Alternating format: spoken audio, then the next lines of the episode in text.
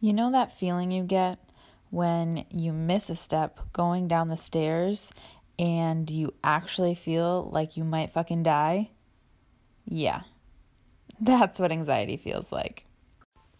What's up, guys? Welcome to The Anxious Therapist. I am Jacqueline.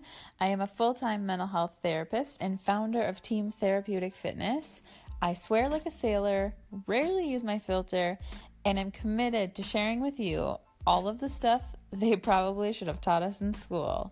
Let's jump in to episode three. I recently saw a news article titled Man Surrounded by Loved Ones Feels Awkward Being Only Person Dying. And I thought, holy fuck, it's me. That's going to be me in 80 some years. Oh my God, I found my spirit animal in an old man. But seriously, so many people do not understand anxiety. So, if you're listening to this, chances are you fucking get it, and I am speaking to you. So, let's get into this. Guys, anxiety disorders are the most common mental illness in the United States over 18% of our population is affected by an anxiety disorder. So, why the fuck are people still getting weird talking about it? Like, oh, have you ever just tried taking a bath, drinking some tea? Take a deep breath, get outside, get some sunshine, just smile more. Maybe if you just smiled more. What the fuck? Who are these people? Where did you come from? Crawl out from under your rock, okay? like, what? That's not helpful. But thank you. Thank you. I know you mean well, but it really makes me want to hit you when you say things like that. Yeah.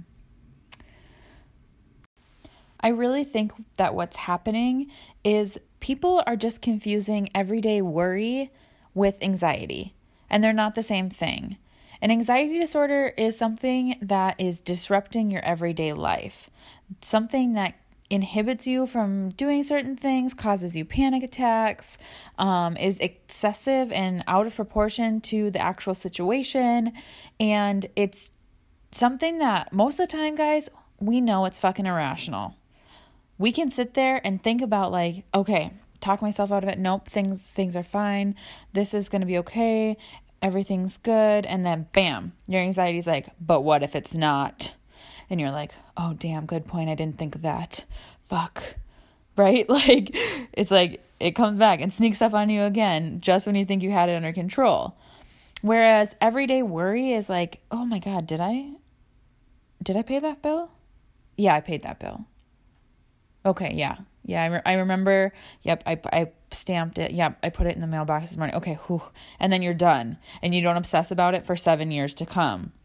I could sit here and tell you guys about the shit that comes up to my mind when I'm trying to sleep at night, about times I got pantsed in middle school, and I wonder if other people still think about it. Do they do they remember? Do they remember the striped underwear? It was horrifying. But that that is a huge part of anxiety too is recalling every embarrassing moment and having it like impact your soul and your whole being. And that shit sucks. But I've got to say, my least favorite part about having an anxiety disorder has got to be the panic attacks.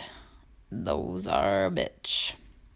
Seriously, like knock down, drag out, feel like I just ran a fucking marathon. They are an energy suck. I don't always know when they're coming. I can't just take a deep breath. Thank you for the suggestion and make it go away. Um, and it's not always hyperventilating, crying on the bathroom floor, um, kind of panic. Sometimes it comes out as rage and irritability. Um, sometimes it's being very nitpicky about something, someone else's behavior, and to the point where I can't stop thinking about it.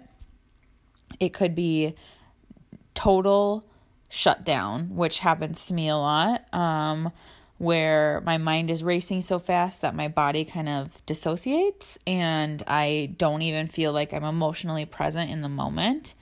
And it can also be just like zoning out and totally gone, and so many other things. Like, it's not what you see in the movies though and i just want to make sure that that's really clear to everybody is that it's not always just that like i need an oxygen mask on my face cuz i can't fucking breathe cuz i'm having a panic attack. Like no. No. Mm, actually i would argue that that's like the least common type of panic attack but it's easier to be tra- portrayed in movies than someone zoning out or dissociating. So I understand. I'm not mad at y'all, Hollywood. I get it. But you're not doing us any justice here, helping lower the stigma. So I guess I'll take that project on myself. But I don't think my anxiety is all bad. Do I like having panic attacks and not being able to sleep at night because I can't stop overthinking? No.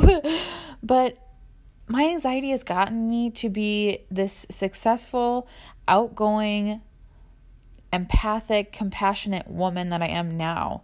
And it's helped me become a great therapist and a great wellness coach because I can connect with people on a level that not everyone else can. And if you have anxiety, I know you know what I'm talking about because you're the people who, when I post about this shit, are like, yes, you're speaking right to me. I fucking get it.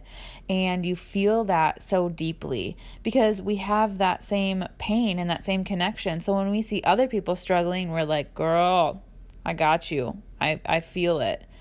You know, and that is a really cool thing.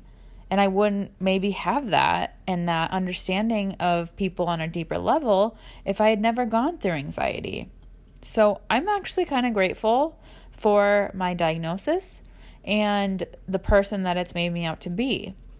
But my favorite part, guys, I've got to say, is that I used to get so embarrassed all the fucking time. It didn't even matter like what it was. I could get called on in class, I could get yelled at by my parents, I could get to- like totally wipe out in front of a ton of people and I would go super red in the face. I would be super ashamed and I would not be able to stop thinking about it for days on end. And now I intentionally put myself in situations that are embarrassing to grow through that. Like, fucking watch my Instagram story just one day and you will see all the embarrassing stuff I do. Like, but for me, that helps me really embrace that side of me and owning my embarrassment helps me have control over it. Owning my anxiety, owning those fears and worry of being judged and putting it out there and just laughing at myself before other people can gives me that sense of control. And so I highly encourage you to don't go like purposely fall over in front of a bunch of people or anything, but like do a silly dance video or wave at a cute guy and like just don't care because embarrassing stuff gives you the power. It puts you in the driver's seat. If you are laughing at yourself, then other people laughing with you. And then they're not laughing at you. So, take back your power. If you do a silly dance video, I would love to be tagged and hashtag the anxious therapist on Instagram. That is how I am going to be connecting with all of my listeners. So I'm super excited for that.